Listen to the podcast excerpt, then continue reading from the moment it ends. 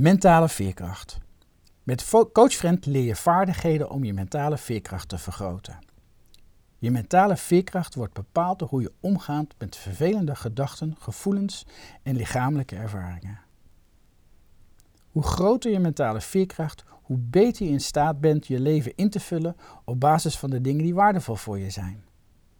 Want als je mentaal veerkrachtig bent, ga je makkelijker om met de tegenslagen en hinderende gedachten die onvermijdelijk op je pad komen.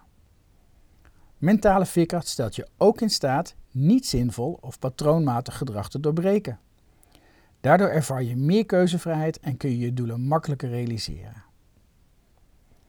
Mentale veerkracht wordt gedefinieerd door de aanwezigheid van zes kerncomponenten. Acceptatie. Bereid zijn om de werkelijkheid te nemen zoals die is en om vervelende gevoelens te ervaren. Diffusie. Afstand nemen van je denken, je er niet door laten reageren. In Coachfriend noemen we dit erboven hangen. Zelf. Jezelf zien als een ervarend en steeds evoluerend mens, in plaats van als een mens met een vast verhaal die altijd is zoals hij is. Hier en nu. Je aandacht richten op het heden, in het moment kunnen zijn. Waarden. Weten wat echt belangrijk voor je is.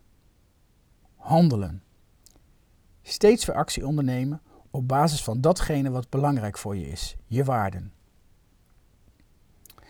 In de onderstaande video zie je een voorbeeld van mentale veerkracht. De beroemde concertpianiste Maria José Perez komt er tijdens het concert achter dat ze de verkeerde bladmuziek heeft meegenomen.